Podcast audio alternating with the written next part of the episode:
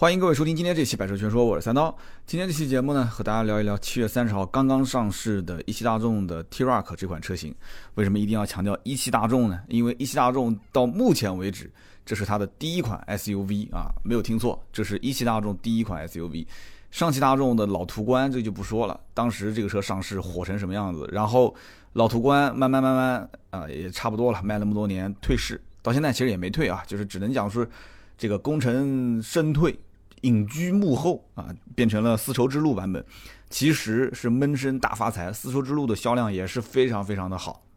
那么老途观加新的途观 Air 再加途昂三个 S U V 放在上汽大众的展厅里面，应该讲这个人气还是相当相当可观的。那么一汽大众呢是常年没有 S U V， 不管中国的 S U V 卖的有多好啊、哦，这一汽大众反正就是一直当没这个事发生。为什么呢？因为一汽大众的轿车本来卖的就不错，不过其实这个话也不能这么讲。为什么呢？因为上汽大众的轿车卖的也不差，上汽大众的 Polo、帕萨特哪个卖的差，对不对？包括后来上的零度这些车，我觉得都还行吧，零度优惠幅度上来也也都卖的还还可以，只能这么讲啊。包括这个朗逸，那朗逸这个销量一直跟宝来也是不相上下啊，所以因此我想不通。一汽大众为什么一直不上 S U V 这个问题，有没有谁能给一个比较权威的答案啊？我相信我们听友当中还是有很多大神的啊，就算不是大神，至少他有一汽内部的一些员工或者是领导，我知道的啊，你们一定在听这个节目，你可以匿名用一个小号告诉我到底是怎么回事，好吧？那么今天我们聊这个 T-Roc， T-Roc 呢上市的价格是 十三点九八万到 二十点九八万。那么当天晚上上市，我当天就发了一个微博，发了一条微博，我的观点是什么呢？就这个车这个定价没什么毛病，你可以说它贵，但大众的车哪个不贵呢？每一个我都觉得贵，但是这个车型只要一诞生，它是不是在一汽大众我觉得也不关键，它就是放到上汽大众也行。为什么呢？因为上汽大众没有这个大小的同款车型，这个大小的同款车型在哪儿呢？在斯柯达啊，在斯柯达的科洛克，但是科洛克其实比这个车还是要略大一圈，因为科洛克我也试驾过了，我也去啊、呃，从它的上市到静态到动态，我全部体验过了之后，当时呃斯柯达的官方有一些领导跟我们也在聊这个事情，就是关于后期一汽大众上 T-Roc 之后，这个车怎么卖啊、呃？我当时是这么说的，我说你不用关心 T-Roc 上不上市，就是它不上市，这个车该怎么卖还是怎么卖，呵呵，就这两个不形成什么竞争关系。哎，领导我就说，那你你怎么会有这样的一种想法啊？我今天在节目里面我也会说说我为什么会有这样的一种想法。就是因为他挂个大众的标嘛，这个答案特别简单，就是因为他挂了一个大众的标。但是我说这个话可能会把很多斯柯达的领导说的他们比较不开心，所以因此这款车它虽然官方定位是入门级紧凑型 S U V， 但是我曾经在评价这个科洛克的时候我就说了，我说科洛克其实在我眼里它都不是紧凑型 S U V， 那科洛克如果在我眼里都不是的话，那这个车就更不是了，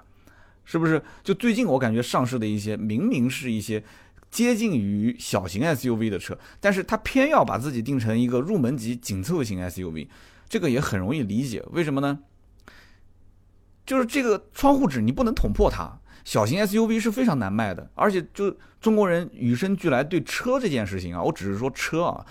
那男同胞可能对其他的一些事也也是比较在乎，就是不能小，一定要大。对吧？一定要大，不能小。当然，女同胞可能她也挺在乎这些东西方面啊。就我说的这个，可能有点老司机开车的感觉，但是大家不要乱想啊。就是大小这件事情，在车这件事情上，它一定是只大不小是好的，只小不大那只是极个别的车型。就是你小，你也得要小的精致，小的特别，对吧？哎呀，这造型的挺别致啊！就你一定要是这种感觉，它才可能会有人买。所以因此，你像科洛克，包括今天我们聊的 T-Roc 这个车，在我眼里都是小车。都是小型 S U V。如果我要是正儿八经买一个 S U V， 就中国人正常的传统的这种想法，就哎我要换个 S U V 了。那么正常人想法就是，那就是以正常紧凑型的轿车为为基数。什么叫紧凑型的轿车呢？你比方我刚刚提到的朗逸啊、宝来啊，啊再大一点点像速腾啊，包括像日系的像轩逸啊、卡罗拉啊，就是以这一个级别为基础啊。我要换一个 S U V 了啊，以它为基础，我再往上看。那空间大小，包括就是人感官上的，就是哎，这车大不大气啊？是不是有点小家子气啊？那紧凑型 S U V， 我觉得入门的就是我以前开的 C R V，就在我的眼里 C R V、 R A V 四 这一类的，包括奇骏这一类的才能算是紧凑型的 S U V， 包括老途观这一类才算是紧凑型 S U V。 但是不知道为什么现在全都是往这个什么我是入门级紧凑型 S U V 都往这上面去凑。那你要凑嘛，我也没什么好说的，你说是不是？大家都往上凑，也不是这一个车，但在我眼里它就是个小型 S U V， 好吧。那么这样一个相对来讲就是比较跨界的一个车，对吧？在国外的网站上面的分类，这个车甚至都不是分在 S U V 里面，这个车是分在 C U V。啊、C U V 是什么 ？C U V 就是用轿车作为基础去设计的一种多用途车。那么 S U V 呢？它虽然说越野性能不像那种硬派越野那么强，但是它至少它还具备一定的越野性。虽然说这种车型它已经是为了适应城市更多一些，但是它好歹通过性也好，它的这个四驱性能也好，各方面还是有的啊。但是像这种车型 C U V， 对于中国人来讲的话，其实你可以就把它当成是一个加高加宽加长一点点的轿车，就可以这么理解。所以呢，在国外当成 C U V， 在国内你把它当成 S U V， 还是一个入门紧凑型 S U V。 那么其实也是动了一些手脚啊，动了什么手脚呢？那就是加长啊，加长加高。那么这个车子在国外的话是四米二三四这样的一个长度，四米二。那么在国内的话现在是四米三一八，也就是变成了一个四米三多，增加了八十四毫米。轴距的话国外是两米六零三，国内是两米六八，那么也就是增加了七十七毫米。所以因此一下子摇身一变就变成了一个紧凑型 S U V。 但是我仍然还是要说一句，即使是这样子，其实科洛克科洛克在国内它也是加长的，跟国外的科洛克的这个长度也不一样。科洛克的车长是四米四三二，轴距是两米六八八。所以当时科洛克上市的时候，斯柯达的领导就讲过这个话，他说哎，其实我们也不担心，因为不管是从长宽啊各方面，我们还是比 T-Roc 探戈这个车要大一圈。我当时就笑了，我也没吱声。为什么呢？因为大小其实不关键，这个大不是很明显的是把探戈车型给甩在身后。其实在很多人的眼里啊，买这个大众的车就像着了魔一样的，就挂着这个标啊，然后很多人就冲着它就去了。所以我们一会儿说到销量，包括柯迪亚克的销量跟大众的途观 L 的销量以及科洛克的销量，我们可以同类推比一下，这个就是一汽大众的探戈它的销量啊，因为科洛克的销量现在也差不多很清晰了嘛，对吧？每个月两三千台这样的一个数据。那么后面我们具体再讲吧，因为我今天分了几个段落。那么首先我们先说一说关于我对于一汽大众的一些我的了解啊，因为以前我本身就是卖一汽大众车的。我最早年入行的时候，从荣威到一汽大众，一汽大众到后来高尔夫六代上市的前后啊，陆陆续续我才开始。呃，不在这个 四 S 店上班，然后跳到奥迪，奥迪其实说白了还是一汽大众，一汽大众奥迪，所以因此呢，这个连销售的这套系统都没有换，一汽大众的销售系统跟一汽大众奥迪的销售系统其实是同一套，都是那个 C R M 系统。那么一汽大众其实之前一直没有造过 S U V， 这个话呢，我觉得不严谨。为什么这么讲呢？因为一汽大众本来就不仅仅是大众这一个品牌，奥迪它也算一汽大众。所以你要把它算进去之后，它就不是说一汽大众没有 S U V 了，这个话就不严谨了，对吧？一汽大众奥迪的 Q 五、Q 三， 现在叫 Q 五 L， 包括 Q 七， 那都不是 S U V 吗？都是。有人讲那你抬杠，我这不是抬杠。你从它的这个公司体系里面来看的话，它就不是抬杠啊，它就是属于一汽大众啊，对不对？那么上汽大众的话，就是上汽大众跟斯柯达这两个品牌啊。我实话实讲，如果说有一天德国的老外他过来找到你说，哎，小伙子，这个我看你骨骼惊奇啊，万中无一的卖车奇才，对吧？那么在德国，我们这个车子其实还是很好卖的啊。但是在中国，我们现在需要有一个人让德国车在中国这块土地上生根发芽，这个重任呢，我就交给你了啊！我准备把德国大众一分为二，分成上汽大众跟一汽大众，一个在长春，一个在上海，再加上上汽和斯柯达，一汽跟奥迪。我想问你选哪一个？我觉得这个人只要脑子没坏，他肯定是选一汽大众加奥迪，哈哈，呃，就算他知道上汽大众最后被分配了哪些车型，斯柯达也是哪些车型，那他仍然会选一汽大众加奥迪。如果这件事情发生在你身上，即使在今天，我相信也是这么选。在当年那就更不用说了，当年开个奥迪店是什么概念啊？我当年是零八零九差不多这个这个年份进的奥迪的系统，那么在这个年代。开一个奥迪，甚至有传闻讲比开一家银行还赚钱，开奥迪比开银行还赚钱，这个不夸张啊。所以因此，一汽大众加奥迪，一汽大众车本身就好卖，奥迪的车也不难卖，再加上奥迪的这几辆 S U V， 特别是 Q 三 跟 Q 五 都是国产，啊 ，Q 七 是进口。那么这两个是属于一汽大众的，就是国产的 S U V 车型，那都好卖。所以因此，他一个出生在这种环境里面的人，就是几乎就是饭来伸口，衣来张手，就是你家里什么东西都那么好卖的时候，你觉得他还需要再上进吗？他还需要再改进吗？他还需要再想怎么提升吗？啊，连捷达那么破、那么老的车都能卖那么好的销量。到现在为止，捷达都是很多人啊，很多人首选的车型。你看销量就知道了，这个我绝对不吹，对不对？那这一家企业怎么可能上进呢？你想一想，是绝对不可能的。所以当年六年磨一剑，磨出一个什么车呢？磨出一个蔚领，老平台、老技术。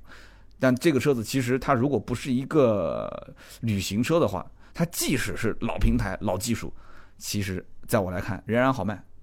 你只要给它随便磨一个卖点出来就 OK 了，你也别磨其他东西了，磨只要磨出卖点就可以了，嘴皮子够溜啊，你只要能把这个事情应付过去就可以了。但是结果呢，呃，磨了一个旅行车，旅行车嘛，讲起来是我们开辟了一个新的分类，对吧？哎，这个新的领导、新的这个下面的一些员工，哎，把这个事情交个差就过去了，应付一下就过去了。就所以，我以前在一汽大众感觉，其实很多事情。就是体系内要求你这么干，你就必须这么干，跟市场完全不相干，就是不接地气的一个品牌，完全跟市场不相干。有人讲这么不接地气的品牌，它怎么就能卖得那么好呢？这就是教育客户这件事情啊。所以你看，互联网公司天天不都在讲这件事情吗？说我们怎么怎么教育客户，怎么教育客户，什么人都不要学，去学一汽大众就可以了。一汽大众是最典型的教育客户的典范，对吧？互联网上讲就是啊，我们。做一个什么 A P P， 我们解决什么痛点？解决痛点这件事情讲究的是短平快。你既然想了，你不要放嘴上，赶紧给它弄出来，拿一笔钱给它弄出来。弄出来之后，也许真的解决这个痛点了，也可能这个痛点是无关痛痒的点啊。但如果是真的解决痛点了，那你一定要快，马上就上线。上线之后真的痛了，那对方就会用。如果它不是痛，它根本就是你所想象出来的这个痛，那自然就没有人用。如果大家都去用，这个软件又会出现问题。对不对？因为我很痛啊，我很痛，我要用你这个 A P P 解决我的痛点。但是用的时候呢，我就发现，用是解决一部分的表面疼痛，但是骨子里的痛还没解决，怎么办？我给你提，我给你提。所以软件会不断的迭代，最后会形成一个非常厉害的公司。那这个就，对吧？就不要再举例子了，太多了。就是我们生活中的各种环节，从点外卖到打车到各种各样的环节都有，对吧？这不就是痛点嘛？所以，因此，一汽大众早年的这些车解决了中国人什么样的痛点呢？其实很简单，解决了中国人面子上的痛点，是不是？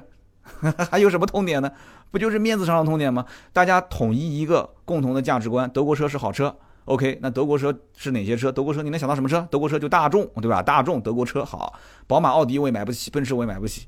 那我能唯一买得起的德国车什么车？大众，还有吗？大众就两个，一汽大众、上汽大众。好，再看看这些轿车，那都是耳熟能详的，对吧？捷达、宝来、啊、桑塔纳、速腾，再往上贵一点的，现在贵的其实也买不起，很多人也不会去买，二十多万、三十万都已经需要上奥迪、宝马了。所以迈腾这些车子确实很难卖，那你更别说像什么辉昂这个车，那真是一年卖不出去几台，好吧？所以我当年在卖一汽大众的时候，领导经常挂在嘴边的一句话是什么？说你们这些销售都没用，都没用，大众的销售。就是车子自己卖自己，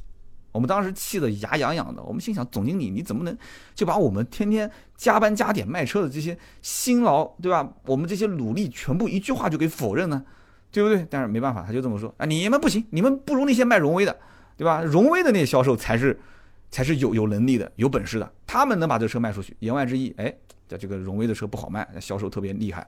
后来我想了想，那还好，怪不得我升职升那么快呢。然后我就是从荣威，呵呵然后升职到一汽大众去当领导的啊。那就好，这个话还不能说全都是在骂我啊，呵呵不能说是我领导无能啊。呃，结果呢，这个一汽大众当时就是这样啊、呃，速腾啊、宝来啊、高尔夫啊，然后包括迈腾啊这些车一大堆，这一大堆车呢，讲白了，好卖的不好卖的也非常明显。我刚刚为什么说？一汽大众就是一个非常不接地气、不接市场的这样的一个品牌呢，因为我卖过这个车，我太能了解了。虽然说这可能是十年前的事情了，那我到现在，因为我也经常去 四 S 店，我也没感觉出来它有什么样的变化啊，就稍微有那么一丝生气，但是你和其他的一些年轻化的品牌比，那真的差的是，真的不是一点两点啊。当时我们说高尔夫这个车子一上市不是加价吗？很多人找关系啊，加钱买。那这个车你说刚上市产能不足，那很正常，产能不足现在很多车新车刚上市它就是产能不足啊，它有各种机器调试啊，包括它有一个缓慢的增加它产能的过程。那么你供应不上来我能理解，但是你像速腾，你像宝来这些车，哎，这些车你要告诉我说你的供应量还不够，那我觉得就有点扯。但是我告诉你，当年就是这样，就是这样，它不根据订单生产，上汽。啊，上汽不仅仅是大众，包括上汽荣威都是跟着订单生产的，都是根据订单生产的。我就觉得很奇怪，它为什么不根据订单生产呢？对不对？这里面很明显的，你比方说宝来这种车，宝来的话是自动挡的低配、自动挡的中配卖得好。哦，没记错的话，应该是十万五千八还是十万六千八，就那个配置卖得非常好。然后这个速腾当时是手动挡、自动挡的低配卖得都很好。那我们家那个表哥十三万多的手动挡。对吧？包括十四万多的自动挡，那都卖的都不错的。那么这个捷达是手动最低配，就这一个版本，哦，没记错的话应该是七万六千八，就是七万多的那个版本，当时卖的最好。然后迈腾是 一点八T 卖的不错 ，二点零T 卖的不行。那你就根据这个来做配比不就行了吗？我们那个时候叫call车，就是让计划员去每周一啊，根据账上的款项去进行call车。那我肯定是希望多订高尔夫。我肯定希望是多订一些速腾的十三万多的，多订一点这个捷达的七万多的，或者是宝来的十万多。但对不起，他不配给你，他不配给你，他知道这些车你肯定好卖，对不对？我不配给你怎么办呢？那就是差的搭好的卖，对吧？一台差的搭两台好的，这个还得看跟区域经理关系好不好。我以前跟大家也聊过这件事情，所以关系好的啊，跟区域经理关系好的，对吧？吃喝玩乐都安排好的，那高尔夫这个车子是一板车一板车的往家里面运啊， 二点零T 的迈腾是不会给你的。对不对？那个自动挡的这个捷达也不会给你配。那如果说你跟他区域经理关系不好，甚至你还得罪他，那对不起，你得罪我是吧？好 ，二点零T 的迈腾天天往你家压货，自动挡的捷达天天往你家压货，哎，那些高配的宝来、高配的速腾全部往你们家压，那你就什么也卖不出去了，哈。所以因此啊，没记错的话，一四年的时候啊，一四年一汽一汽整个集团内部。出了很大的一些事情，大家上网搜搜就知道了。一汽大众很多的高管被约谈，一四年的前后，一四年也是我正好从奥迪离职的时候。那么后来的事情，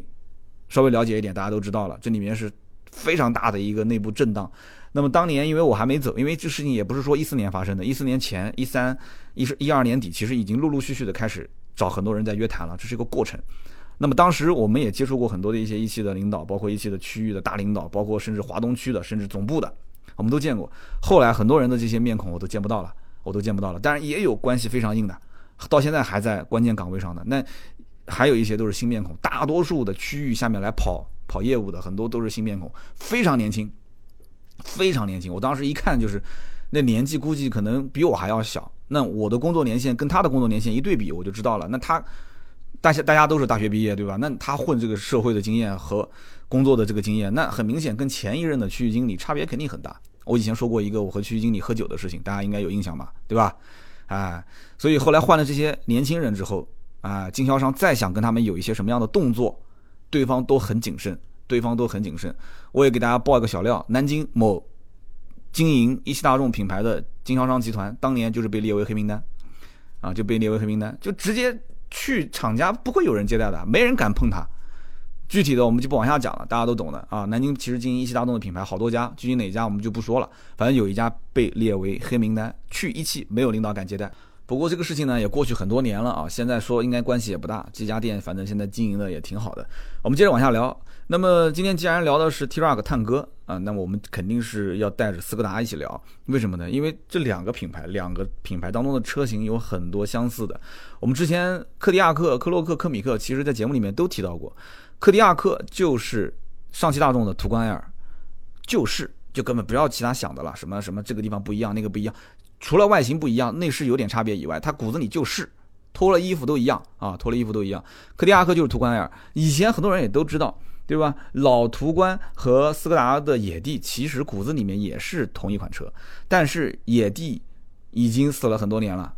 而且死得非常惨，是不是？但是呢，这个老途观他就很开心啊，这日子过得非常的逍遥自在。他摇身一变，变成了 一点四T 丝绸之路版，这个价格也就十几万，哇，卖的是风生水起啊，对不对？这个这个晚年时光过得也是非常的开心，所以这就是什么？这就是大众信仰的力量。斯柯达的，你说野地为什么会阵亡？那很多的原因，很多的原因，做活动、搞促销、产品定位各方面都做得不到位。但是最核心的还是老百姓对于像野地这种像面包车一样的造型还是不认可。好，我们现在回过头来看，那你说现在途观 L 跟柯迪亚克这两个车造型差别大吗？我觉得不大。柯迪亚克丑吗？不丑啊。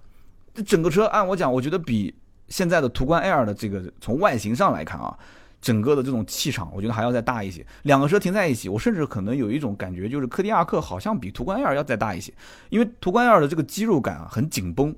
但是呢柯迪亚克的这个车子呢，就是它的线条是往外扩的，所以很明显感觉诶柯迪亚克感觉更壮一些。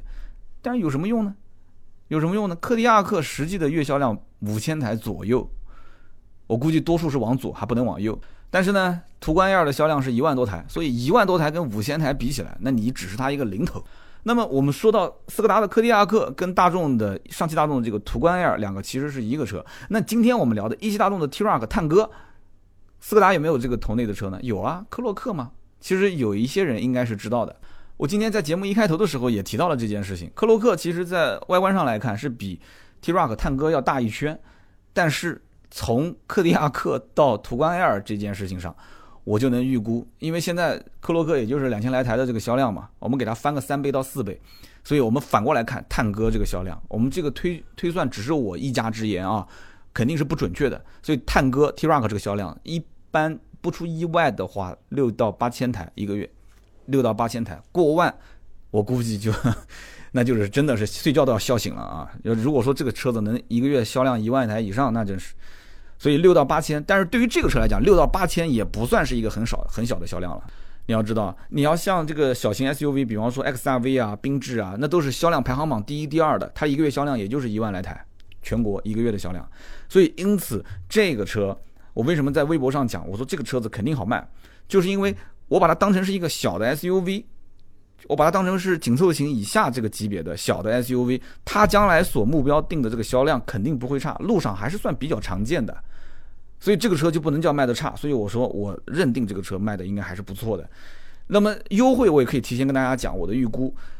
途观 L 和斯柯达的柯迪亚克的优惠现在是差不多的，都是大概在两万五到三万，就是斯柯达柯迪亚克能往三万奔，但是途观 L 奔不到三万，途观途观 L 有些地方少的话，可能就优惠个两万五不到，两万二到两万三，但是大部分应该，或者说你通过我吧，通过买买车你来找我，两万五基本上肯定是跑不掉的啊，没什么问题。所以如果说斯柯达柯迪亚克跟途观 L 的优惠幅度差不多，你选谁？有人讲说那优惠幅度差不多，我肯定选大众啊，你别急。两个车的定价还有区别，斯柯达的最好卖的那个柯迪亚克的版本是二十二万多的那个版本，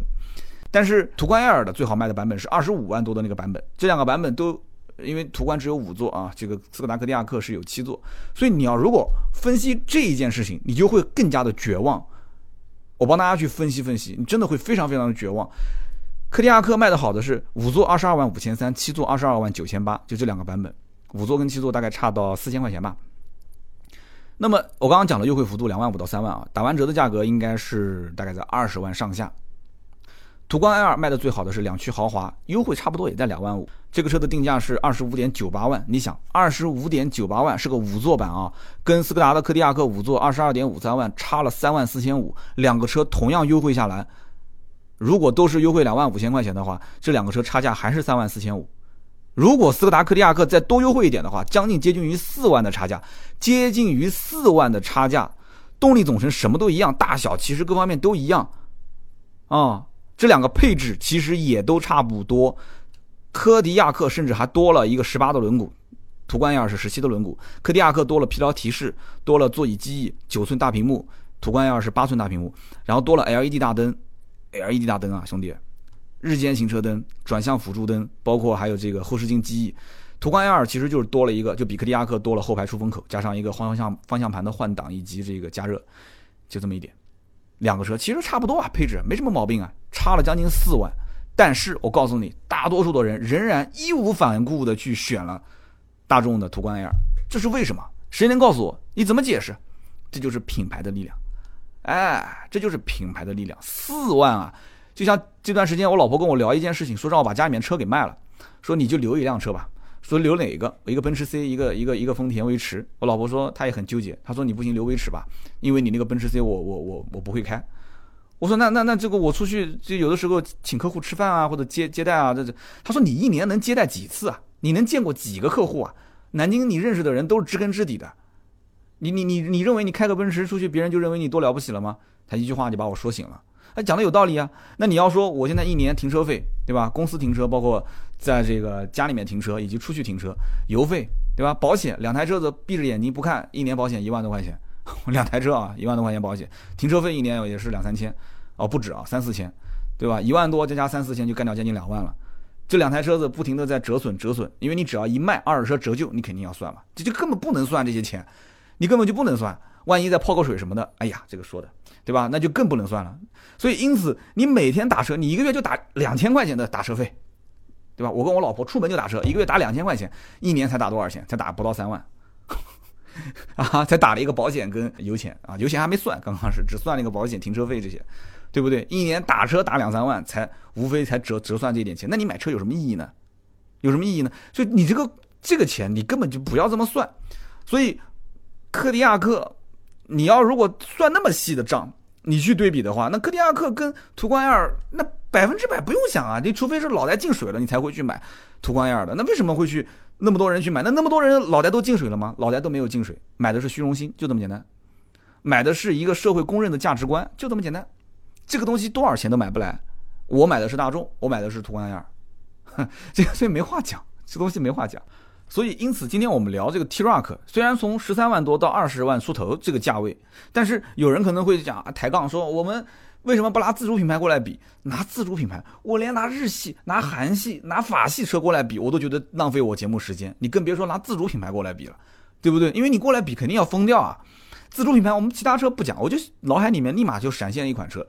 广广汽传祺的 G S 八。前段时间盾牌不是去试，然后完了之后写了一个这个图文嘛。G S 八这个车中大型 S U V， 这个不黑不吹吧，这大小在那边摆着，中大型还是个七座 S U V， 还是个 二点零 T 的发动机，十八万多，终端还有优惠啊，还有一两万的优惠，其实也就是个十六七万块钱的车，十六七万块钱的车这么大，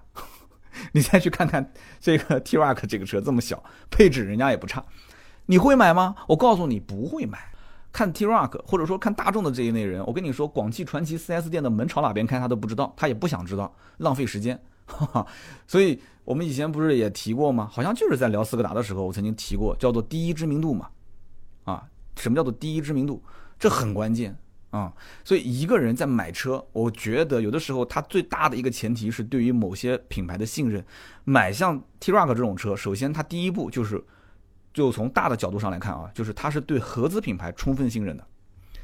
它是首先排斥自主品牌，先是对合资品牌充分信任，再往下。就是他对德国品牌、德国车，他有一种就好像与生俱来的好感，这种好感也说不清道不明，他就是有。就像你可能在路上看到个妹子，哎，你突然就有好感，说不清道不明。我觉得这个妹子皮肤黑，我觉得这个妹子她可能这个眼睛不够大，胸不够大，屁股不够翘，对吧？那每个人正常审美观，他都是肯定是希望前凸后翘，长得又特别白，锥子脸，大眼睛，是吧？哎，那当然了，这个你看是结婚还是以其他方式处，那这个东西就我不不往下深聊了啊。但是正常男人的审美都是这样，但是不，你身边这个兄弟他就是以这种审美。但什么叫正常人的审美？所以这个东西我们就讲了，那正常人的审美是什么？德国车一早进入中国，其实就是带动了很多中国人他的叫做所谓的正常人的审美，也就是很多人所所评价叫什么叫没有绝对的短板。中庸，对吧？所以因此同级别车型我比下来，我发现哎，这个车还是比较适合我去买的。这件事情其实在前段时间啊、呃、我在开，有一次是谁给了我一辆全新的宝来，然后我开了几天，我在开这个车的时候就有一个非常非常直接的印象。首先我当时对这车有点不屑，为什么呢？因为新朗逸我已经看过了，我觉得新朗逸全是硬塑料，这个 T-Roc 内饰也都是硬塑料，我当时就觉得柯迪亚克硬塑料，途观 L 硬塑料，这个现在这个这个这个 T-Roc 它也是硬塑料。然后我那天拿到一个全新宝来也是硬塑料，我完全没兴趣。但是在开的过程中，我突然发现，哎，这个车整个的这个氛围灯啊，因为我以前开大众很少有看到过大众的车有氛围灯，这个氛围灯感觉有一点点豪华感。哎，我当时心里面还有一点小虚荣心啊，我想拉着我老婆看一看这个车。完了之后我再开再开，我就感觉这车涡轮加双离合的这种匹配啊，实话讲我确实也有一段时间没开了啊，因为以前开奥迪那时候还有感觉，现在开过我自己的这个小奔驰 C， 家里面那辆丰田，这两个车都不是涡轮加双离合啊，因为奔驰 C 是七速的手自一体加上一个 一点六 T 的涡轮增压，它不是双离合变速箱。我当时开这个车子的时候突然感觉哎，还是挺有驾驶乐趣的，还挺不错啊，油门一踩呜呜响啊，中间把涡轮一爆发那个小提速，因为也不是自己的车对吧，又没牌照，当然了我是遵守交通规定的啊，我是遵守交通法的，但是我的意思就是红灯一跳绿灯一起步，我当时那感觉。然后晚上我把车停好之后呢，我再看看这个车的外形，我突然就由由内而外就产生一种想法，哎，如果我有个十来万买个大众好像也不错哎，对不对？我要那么多配置干嘛呢？这车该有的配置不都有了吗？对，其实就是这种想法，就是其实就是哎，这个车不是该有的配置都有了吗？什么叫做该有的配置都有了？谁能跟我白吃白吃？什么叫做该有的配置这件事情？那肯定很多人都希望那功能越多越好，对吧？方向盘你多个换挡拨片，多个多功能方向盘，多个定速巡航，最好还是个 A C C 自适应巡航。我前两天不是发了个微博吗？我说这个长安逸动，长安逸动后期跟我有个合作啊，长安逸动的那个顶配十万多块钱，有 A C C 自适应巡航，这个是逆天啊 ！A C C 自适应巡航什么级别的车才会有？然后后来我看到微博下面还有很多人跟帖，哎，说说各种牙疼话，哎呀，有什么了不起的？十多万不就是个 A C C 嘛？我不如要座椅加热、座椅通风，我不如要什么什么什么？那你不如要，那我要告诉你，那如果没有呢？如果没有不也就没有了吗？是不是？所以因此什么叫做差不多就可以了？所以大众这个车就给人在某个角度某个时间点，就像那天晚上我开了这个大众的全新宝来，我停在我们家的车库里面，我突然一锁车回头一看，我感觉也还行哎，十多万买这个车也也不也不错啊，其实啊啊有了这种感觉。但是第二天睡一觉醒了以后，我清醒了，我就发现这不是我的菜，哈哈啊，我是不可能会买的，这不是我的菜。实话实讲啊，我个人其实对双离合这件事情还是比较有点怵啊，有点怵。反正我能不碰我就不碰。虽然说现在这个大众对于双离合这块也很谨慎啊，各方面的数据调教啊，也是牺牲一些性能，但是让它能保证不坏。但是呢，这只是一种说法啊。我呢对这种说法也是半信半疑，因为很多的一些病它是慢性病，它不是马上就出来的。所以双离合变速箱我能躲就躲。我要是再选一辆车，我能躲肯定躲双离合啊，这是我的观点。那么 T-Roc 这个车呢，它最入门的版本 十三点九八万是 一点二 T 手动版，我几乎是可以肯定这个版本不怎么可能会量产的。你不要指望说 四 S 店大批量的会囤这个车，换句话讲，客户只要稍微看一看这个版本的配置以及这个车型它真正你买它图的是什么，你想清楚这件事情，你是不会买 一点二 T 的手动版的。你怎么会买个手动还是个 一点二 T？ 而且 一点二 T 它还不是独立悬挂，它后面还是个扭力梁的悬挂。就这台车它的存在的意义，我觉得就是为了把这个版本的价格拉低到十四万以内。 十三点九八 讲起来好听一点，要不然的话大家不能接受啊，对不对？你说我起步就是十五万多，我的个乖，你这什么车啊，这么一点小十五万三千八起步，你开什么玩笑啊啊，你开什么玩笑啊？人家一泽 C H R 那个车型上市的时候定价，很多人不就说嘛，说哇怎么这么贵，但人家说我是 二点零， 而且我主动安全配置配备的很高。你后面这句话的前提是让别人先接受你的价格体系，人家才会听你后面这句话，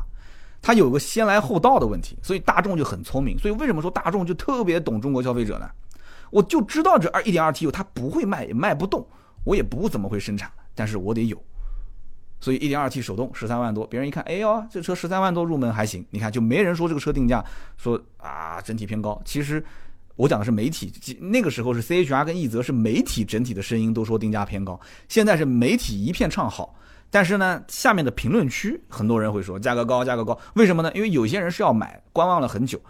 结果一看，早年还有人指望这个车十万多起价，当时我看是知乎还是哪个地方那边写说啊，这车将来我估计入门应该十万多，人家讲洗洗睡不，十万多你在想什么呢？然后过了几天，奕泽上市了 ，C H R 上市了，然后旁边人说啊，这车我估计应该十二万多上市，哎呀，十二万多，十二万多那估计就是手动挡最入门的，哎，讲准了，最入门的手动挡十三万多。然后人家最后看这车快上市的时候说，嗯，我估计这个车顶配应该十八九万，十八九万啊，二十。二十还要多一点啊，所以因此这就是大众在中国的这种状态，没办法，对吧？腰腰杆子挺得直直的啊，没办法，因为他没什么对手，他就这么玩啊、呃。所以因此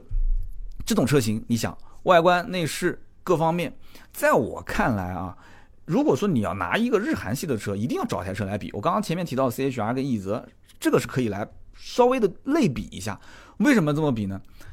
我们刚刚一直前面在聊斯柯达柯迪亚克，对吧？和大众这两边之间的关系，很多人都知道，柯迪亚克跟他之间是血脉传承的关系啊，这真的是这样，是亲兄弟啊，亲兄弟都被干死了，对不对？那日系、韩系、法系有什么可可去比喻的呢？但是有的时候我觉得这个话也不能完全这么讲，亲兄弟他也不一定长得都很像，对吧？他也不一定长得很像，什么什么什么同卵、什么双双胞胎和什么什么不同卵双胞胎，这个他有的时候长得他不像，长得不像，那就是斯柯达跟这个这个大众以前的车型，就很多都长得不像，对不对？现在其实我们应该是这么分类，不要这么分，应该怎么分？就是你要看什么车。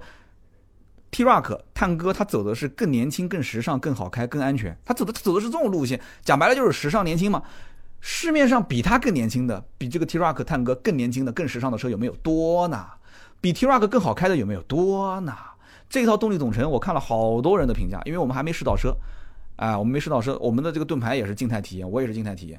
那么有没有比他更好开的？很多人一些我看自媒体一些这个比较大流量的号都是在。就是讲说这个车子涡轮介入之前跟介入之后，它的两种驾驶感受完全不一样，就是突兀，非常突兀，就是换挡的过程当中，所以大家自己去试啊。这个也有人讲很平顺，就是网上现在 我, 我也有的时候看他们的车评，我也是很晕啊，就是包括评价这个 Beats 的音响，有人说哇这个音场定位很准啊，高低音各方面很清晰，然后另外一个人又可能说啊这个其实感觉它很模糊，虽然说它的高音不错，可是低音感觉下潜的不够，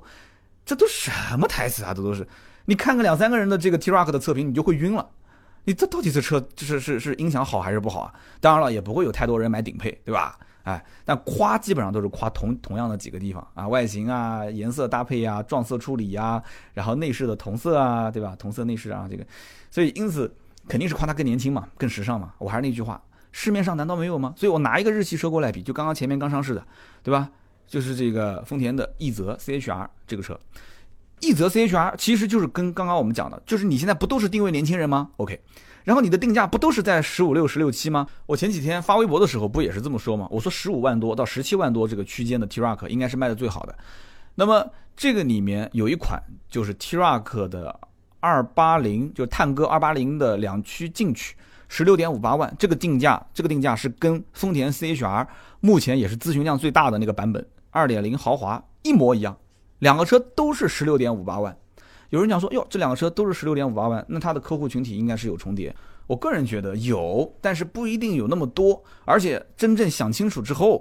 这里面的客户选 C H R 奕泽还是选 T-Roc 一目了然。为什么我这么讲呢？其实首先从外形和内饰上它就有非常明显的差别，对不对？你看一下大众的这些车的造型，这个车已经算是比大众其他的车要稍微活泼一点了，但是在我看来，她仍然像是一个五星级酒店里面穿着制服的姑娘，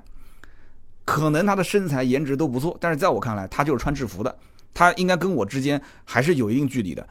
那么 C H R 跟奕泽像什么呢？就像在路上穿着比较暴露、比较豪放的这个一个很性感的姑娘，我感觉，哎，我也想多看她两眼，但这种心里面的感觉是不一样。说白了，他们俩都很吸引人，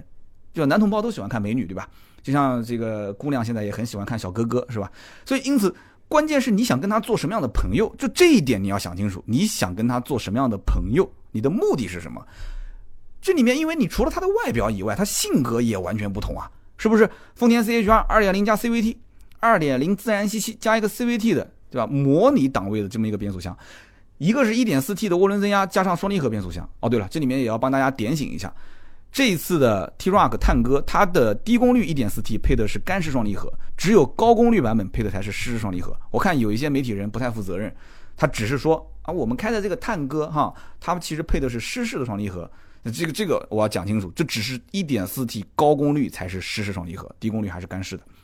所以这样的话，你试过 二点零 加 C V T 的丰田的奕泽跟 C H R， 你再试一下 T-Roc 探戈 一点四 T 加双离合。完全就是两个不同的性格，就像我刚刚讲的，一个在路上啊穿着非常性感的姑娘，一个在酒店，对吧？五星级酒店穿着制服的姑娘，这两个你看她外形外表就不一样，然后你再接触下来，撩她一下之后啊，要了个微信，然后约了聊一聊啊，出来喝个咖啡啊，晚上酒吧喝个酒啊，一看那性格又完全不一样，是不是？你可能白天穿制服的姑娘，晚上到酒吧，哇的一身一换，那我不嘎嘣嘴巴子，我的跳起舞来，那真的是我的天哪！但是你看那个穿着性感的姑娘，你去搭她，她冷冷的，她不愿意撩你，对吧？她不愿意理你，她各方面的，哎，这性格不一样。所以 二点零 自然吸气，你前段在持续加速的时候，你会发现，哎，好像还不太给力。但是你往后持续输出，你会发现，你持续输出到后面，你越往后越爽。所以它能持续不断的在高速高转速阶段给你带来很多的快感，但是到了 一点四 T 加双离合变速箱这个时候呢，那就不一样了。它的初段涡轮爆发的时候你很爽，哇，我超刺激的，真的。但是涡轮接入之后，啪一个衰减值，非常明显的加速性能的衰减，很明显，老司机试过都知道，对不对？老司机试过都知道。所以小排量涡轮增压就是这样啊，就是短平快，提速特别快。但是你要想跑高速拉长途，你三四二后行啊，所以因此，如果你开过，或者说如果你经常开自然吸气的加 C V T 变速箱，比方说你们家有两台车，一台就是德国车，一台是日本车，或者你们单位里面两台车，你来回经常切换着开，自然吸气加 C V T， 涡轮增压加双离合啊，天天来回开，我觉得这个车你都不用试了，你你根本不用去试 T-Roc 了，你靠脑子去想，你都能想得出来，你就看一眼图片，你就知道到底选什么车了，这就是我的感觉。啊，我的感觉，所以你要说什么十六万五千八的 C H R 跟十六万五千八的这个探戈，两个车应该是竞争车型，在我看来其实也不完全算是竞争车型。你要去列配置表的话，那 C H R 的十六万五千八比探戈那配置不知道多多少，不知道多多少，那是不是代表着性价比比它高呢？我刚刚前面举了斯柯达柯迪亚克的例子跟途观 L， 那多那么多配置，价格还比它便宜三万多，那为什么大家还是选途观 L 呢？说白了就是这么一个品牌的力量，信仰的力量，兄弟们。那么关于这个车的配置呢，我觉得也很容易帮大家去分析啊。入门 十三万九千八 一点二 T 手动挡，这个我说了几乎可以忽略，不要看了，好吧？那么再往后就是 一点四 T 低功率入门版 十五点三八万，这个配置也很一般，大灯是卤素灯，这个我首先就不能接受哈，卤素大灯十五万多买一个意义不大。再往上多六千块钱， 十五万九千八， 你看看六千块钱多了什么东西啊？多了六千块钱，多了 L E D 大灯，我觉得就这一项就值了就首先面子上就值了，对吧？ L E D 大灯，因为你开个卤素灯出去，别人一看就是低配啊， L E D 大灯至少你还是一个中高配，好，面子上就可以接受。然后呢，多了好几个气囊，对吧？然后多了一个大轮毂，多了定速巡航，多了皮质多功能方向盘，才贵六千块钱。所以毫无疑问 十五万九千八， 只要不差这六千块钱，肯定百分之百不会考虑十五万三千八。那么再往上，那就是到了这个 一点四 T 高功率了啊。所以我为什么说这个车子高功率的这两个版本好卖呢？ 一点四 T 的高功率版本入门比它 一点四 T 低功率呢贵了六千块钱，配置没任何差别，没有任何差别，就是比它多了十九匹马力。所以多了十九匹马力买了一个二八零的 一点四 T 高功率值不值？这里面就分两类人，有一类人会觉得说，我要出去哪怕刷一个什么这个软件提升它的动力，那我还怕不保险呢？那它原厂就给我提了十九匹，才六千块钱，我觉得值，对吧？动力提升了 百分之十一点四 呢。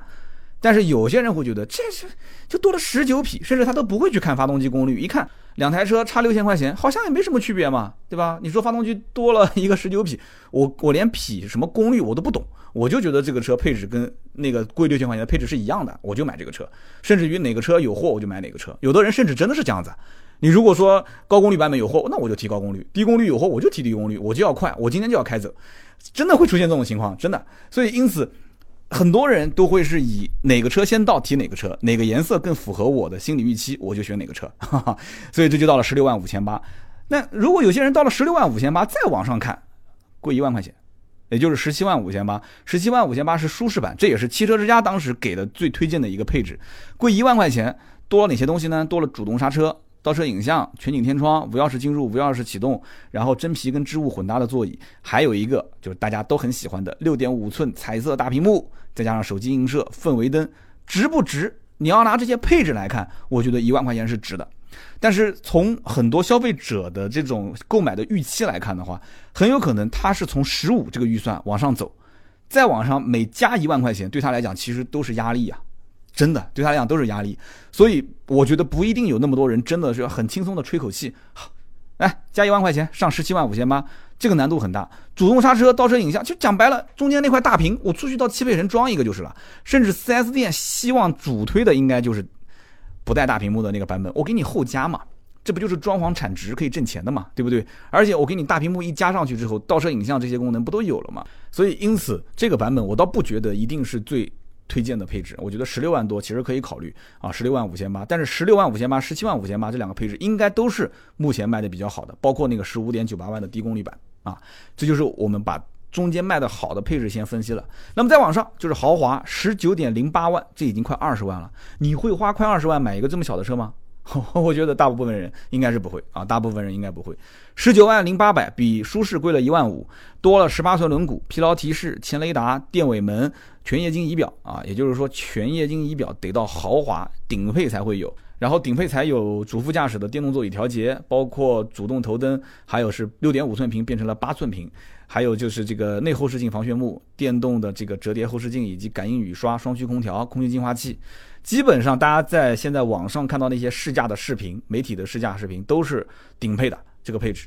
那么四驱的豪华跟两驱豪华配置上几乎是没有差别，都是一样的，但是多了一个四驱，多了一个陡坡缓降跟上坡辅助，贵一万块钱。所以我看到很多评论会讲说，哎，四驱豪华也很值得买。其实我觉得四驱就不值得买，这个车子买四驱完全是浪费，它的通过性根本就不行，它就是个轿车，你干嘛要买个四驱呢？这一万块钱真的就是浪费钱啊，我觉得没意义。但是我觉得一个很有意思的现象是什么呢？它两驱舒适也有一个四驱版的舒适，四驱版的舒适比四驱版比两驱版的舒适贵两万块钱，但是四驱版的豪华比两驱版的豪华只贵一万块钱。哎，我就觉得很奇怪啊，就多了一个四驱，配置几乎都是一样的，那为什么四驱豪华比两驱豪华贵一万，四驱舒适比两驱舒适要贵两万呢？哎，这为什么呢？后来我研究了半天，发现就是多了一个 六点五寸屏升级成为了八寸屏，难道就是因为这一个配置多了一万块钱吗？所以呢，我的分析就是四驱的两个配置都不推荐，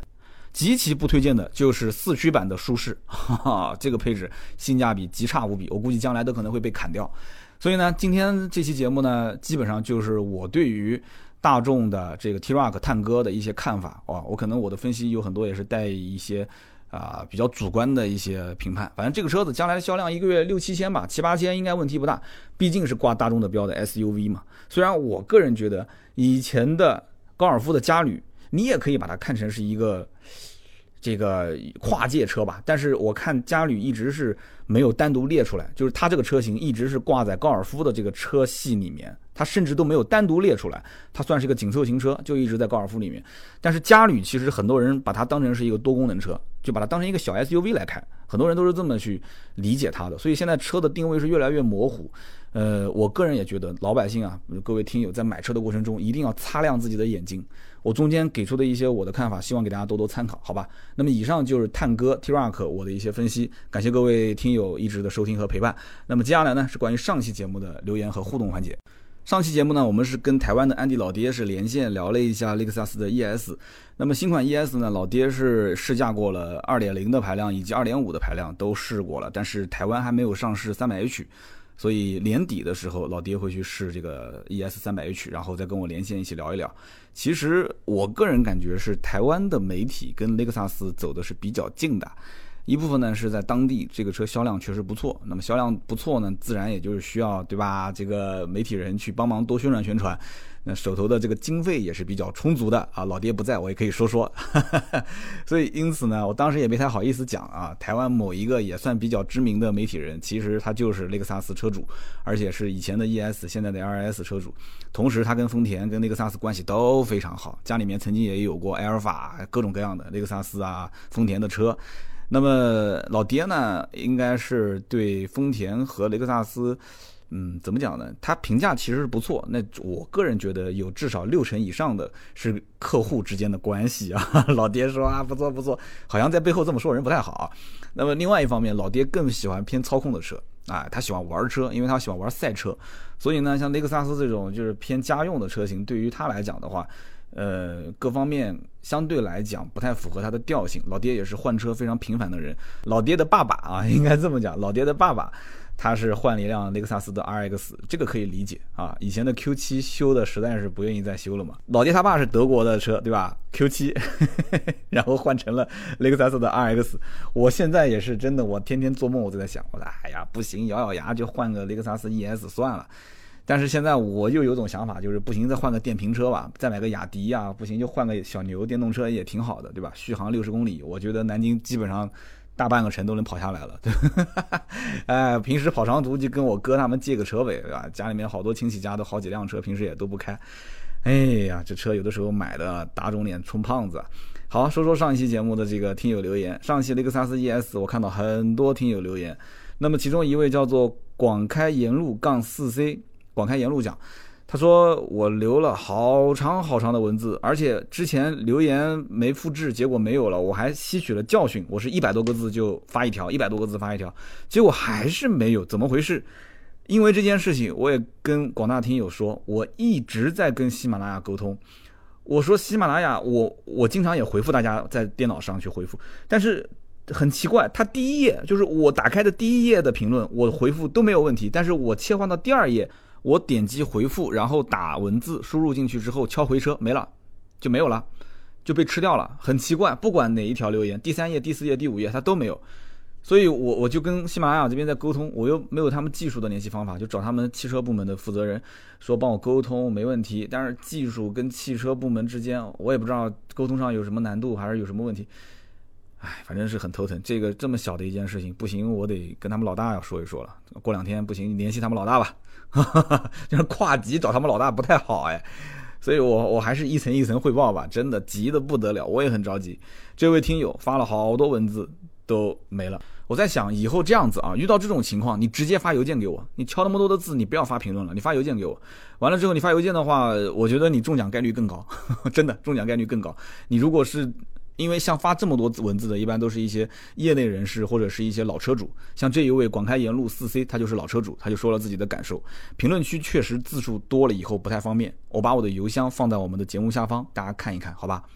就是三刀 at autotalk.cn， 很简单。好，我们说他的这个留言啊，他说我呢是在广州，然后我们家经济条件稍微好一点之后呢，我就新增了一台车，是雷克萨斯的 C T 二百 H。那么我之前开的是雅阁，他说我买这个车的理由是什么呢？第一个就是日常商务啊，或者是家庭出行，我们家那台雅阁就 OK 了。那我还需要一部比较省油、比较个性，关键是要省心的，而且最好是一个不错的口碑、不错的品牌。那么车身要小，要好停车，是精品的小轿车。所以呢，我就把优点各种放大之后，我就发现 C T 二百 这个车适合我啊。那么现在开了八万多公里了，平均油耗只有 四点七。的确，我身边很多开 C T 二百 的人油耗基本都是在四到五之间。他说这个车子一公里大概的费用也就是在三毛钱左右啊。那么在广州像这样一个停车位很紧张的城市，这种小尺寸的车真的是非常方便。然后呢，他接着说，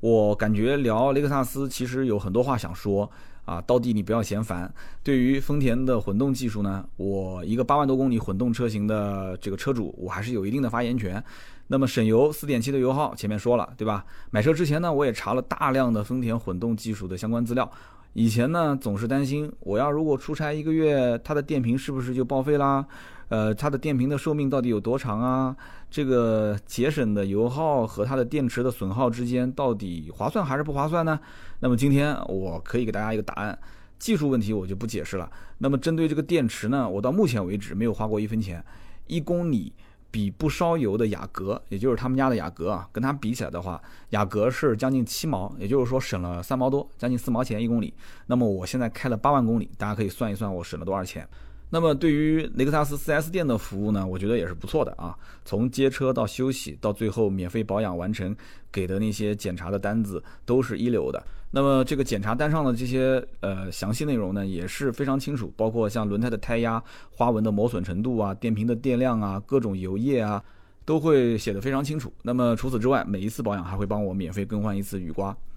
那么其实通过这一位叫广开沿路，他可能还有很多留言没发出来，通过他的这样的一个就是老车主的评价，我个人觉得雷克萨斯为什么在中国价格那么坚挺，仍然还有一些死忠粉丝，呃，服务是一方面，品质是一方面，更多的还是老客户的口碑传播，真的是这样子的。你像这一位车主，就像他这样在身边会影响多少个人，他一定会影响非常非常多的人。这个服务这一块，因为我是干过奥迪、大众啊、荣威啊这些牌子，包括像雪佛兰、别克，虽然我没去正式任职，但是因为在一个园区就隔壁邻居嘛，我也会看他们的售后服务。就这里面跟日系的很多的一些品牌的服务还是差距比较大。那么产品品质本身没什么问题，服务也不错，那这个车其实最终剩下来买与不买，那放弃它的点就是它的调性。就这个品牌对于我来讲，它的一些调性，你看现在雷克萨斯 E S 上期节目我聊的嘛，可能有些人他听错掉了啊。有一个人评论是这么讲的，有个人评论是说说三刀，你这是不是就是黑雷克萨斯啊？雷克萨斯现在配置不低啊，你为什么说它配置低？我上期节目是先说了老款，然后说新款，因为我跟老爹在聊的时候，我的话比较多。老款雷克萨斯当时我在对比 C 的时候，配置确实是很低的，但是现在雷克萨斯把配置都增上来了。它的入门从 二点零 开始的这个基本的配置还是相当不错的。那么在这个基础上，这个车将来如果说它的优惠幅度能够再还原到现在这个位置，大概在一万多两万啊，那我觉得这个车是可以考虑的。那现在目前一分钱都不让，有些人觉得哎，雷克萨斯反正长期都不让价的，早买早用嘛，那有些人也会愿意。但是我在听友的这个留言当中看到有一条叫康乐杠 U K， 就老听友吧，好像之前也中过我们的这个奖啊，我抽这一条留言，他现在点赞也是最多的啊，有二十七个赞。他让我背锅，他为什么让我背锅呢？他说我是六月十九号提的老款的 E S， 说秉承三刀你说的早买早享受这句话，没几天官降两万，没几天官降两万，又过了没几天新款上市了。身为一个九零后，新款我没有抵抗力啊，我贼后悔。现在这车左前轮这个轮拱当中啊，有一点滋滋滋的声音，下地库的时候坐在车子里面可以听见，耳朵如果凑到轮胎边上也能听见，会很响。四 S 店说是电磁阀的声音，三刀能不能判断一下靠不靠谱？总体来说这车我还是挺满意的。对啊，这个满意不就好了吗？对不对？所以这个锅我不背，你满意就好了嘛，那我还背什么锅呢？对不对？你不要说因为三刀当时讲早买早享受，所以你压在六月十九号提了老款，结果刚提完官降两万，结果这新车很快又上市，上市价格跟老款其实让完价是一样的。你想五月份的时候官降信息哦，五月份的时候这个关税下调的信息出来之后，雷克萨斯价格一直没调整，我当时节目里面也出过一期了，对吧？而且那期节目里面重点就说的雷克萨斯肯定是会调的嘛，你等就是了。你在这个节骨眼上提老款 E S， 那就说明你等不及了嘛。而且你是去年咨询我的，你去年咨询我，你说我给你的这个回复，这个锅我也不背，具体内容我也不读了，我觉得我不会这么讲的啊、哦，我反正肯定不背你这个锅，对吧？现在很多听友动不动就是我要看三刀被打脸，我要看三刀背锅侠，我不当背锅侠，我我不当，我肯定不当。这个里面你不行，你就截图给我看。如果我以前说过这些话。我说你赶紧提，你不要等新款了。我跟你说老款怎么样怎么样，什么什么这个这个那个那个的，你截图给我。如果跟你的留言说的是一致的话，我再送你一瓶芥末绿，好吧？我今天当那么多听友的面，你截图给我看。你要如果没有截图，没有证据，这个锅我肯定是不背的啊！动不动不要总是让三刀背锅啊！这一位叫康乐，大家都老兄弟，因为看你是老听友嘛，跟你开个玩笑，无所谓的啊，不要在意。这个买了就买了，好好对它。这车子你多开开，肯定能把钱省回来啊！你只要多开开。把他的这个免费保养用完，应该是没毛病的。好，那么接着看下面一位听友，下面一位听友的名字叫做柴米油酱醋茶，盐呢？怎么没有盐啊？柴米油酱醋茶，你们当地不吃盐是吧？他说三刀，我是潮州的听众啊，怪不得呢。潮汕，对，我去吃那个潮汕牛肉火锅里面好像就没有盐，矿泉水煮开了之后，拿这个牛肉直接涮。哈哈，他说这个潮州是广东最边上的一个城市。潮州，他说这个潮州是广东最东边一个城市，这个 B B A 呢都只有一家 四 S 店，而雷克萨斯这样的品牌在我们当地都没有 四 S 店。如果我要想买雷克萨斯这个车，我得要去汕头啊、哦，对，潮汕潮汕潮州汕头。他说我要去汕头才可以买得到，但是当我从广州来到潮州的时候，我忽然又觉得路上的雷克萨斯的出现率一下就多了好多。哎，你是不是说反了？是不是从潮州去广州啊？你怎么是从广州到潮州啊？他说我最重要的就是感觉这边的人他们都觉得雷克萨斯很低调，而且你会发现开以前老款雷克萨斯 E S 的比现在的新款 E S 要多很多，甚至很多都是 E S 三五零， 我不知道是不是低配然后把这个标重新给贴了。我有差不多一个星期的时间特别在路上会注意到 B B A 的车和雷克萨斯的车它的出现的几率，我发现雷克萨斯车比 B B A 的出现几率要大很多。我个人分析原因是，一，这个车呢真的是不会坏，二，开这个车呢别人不知道你的身价。然后呢，我有一次去汕头也特别去雷克萨斯的 四 S 店看了一下，我觉得比奥迪啊、宝马这些店好像更有一些档次感。如果有机会，我也想换一辆雷克萨斯的 C T 二百。那么这是因为在广东省，在潮州这个潮州城市的这一个听众，其实在广州这一带的话，它是日系的天堂啊。不仅仅是雷克萨斯啊，丰田、本田这些车都卖得非常非常的好，日系天堂啊。所以雷克萨斯在广东这边卖得多，呃，我觉得一大部分也是受就是周边一些城市的影响啊，比方说广东那边离香港也比较近啊，就是受这边的影响。香港也是雷克萨斯很多人开嘛，但现在你要你这边有一句话你要想清楚，你说现在看开雷克萨斯的新款的好像没有那么多，好多都是老款，这就说明什么？就说明雷克萨斯其实它的销量或者它的市占率其实没有以前那么高了。也就因此表示 B B A 其实包括加上其他的一些日系啊，那个包括 Acura 啊，包括呃 Infinity 啊这些，它的一些产品的竞争力也开始增强。雷克萨斯在现在这个阶段，你要想，如果路上很多还是新款，保有量还是非常大，那就说明在广东这一带，雷克萨斯仍然在持续的增长它的这个市场占有量。但你现在发现，哎，好像都是老款了嘛，新款很少了。那你要看一看路上什么车新款多。是宝马的五系多、七系多，还是三系多，还是奔驰的新款多，还是奥迪的新款多，对吧？广东那边好像我印象中奥迪卖的不太好，好像不太好。所以因此这一点其实能反映出在中国各个城市、各个省份它的消费的习惯差别还是比较大的。但是我今天连续读到了两个评论，而且都是，你看前面那一位也是广州的，为什么大家都喜欢 C T 二百 这个车呢？其实在我的印象中 C T 二百 的性价比不是很高，但是正像这位听友讲的，就雷克萨斯很多车主可能他的预算远远超过了他所买的这款车的这个消费的等级，所以 C T 二百 对于很多人来讲，哎，花个二三十万买这车其实不算什么，就反正代步嘛，对吧？二三十万我买什么车也是都是买，这个车子可能在当地有很多的亲朋好友都是开雷克萨斯的，对这个品牌本身印象就不错，在这个基础上自己想买一辆小车，然后呢想买一辆入门级的车，又想低调一些，对吧？买个 C T 二百 这样的一个车型，不错的，挺好的。但是像这种这种消费理念啊，放在很多的一些城市，特别是一些可能三四线啊，或者是再往西边走、再往北边走的一些城市，他不是这么想的，他宁愿挂个奔驰标，宁愿挂个奥迪的标、宝马的标，他也不要一个雷克萨斯，什么开出去相对低调一些，不要低调。好的，那么以上就是今天关于节目的所有的内容啊，包括我们刚刚就是读到的三位听友的留言，大家一定要记得喜马拉雅的 A P P 点我的头像，然后私信我你的联系方式，还有姓名、电话和地址，我们会赠送您价值一百六十八元的芥末绿燃油添加剂。好的，以上就是我们节目所有的内容，大家记得啊，可以关注我们的微信订阅号，我们最新的几期视频也都更新了，微信号是百车全说，搜索百车全说。那么同时要想方便一点的话，也可以加盾牌的私人微信啊，四六四一五二五四 四六四一五二五四，加了它之后，朋友圈及时更新就可以及时看到了。好的，我们周六接着聊，拜拜。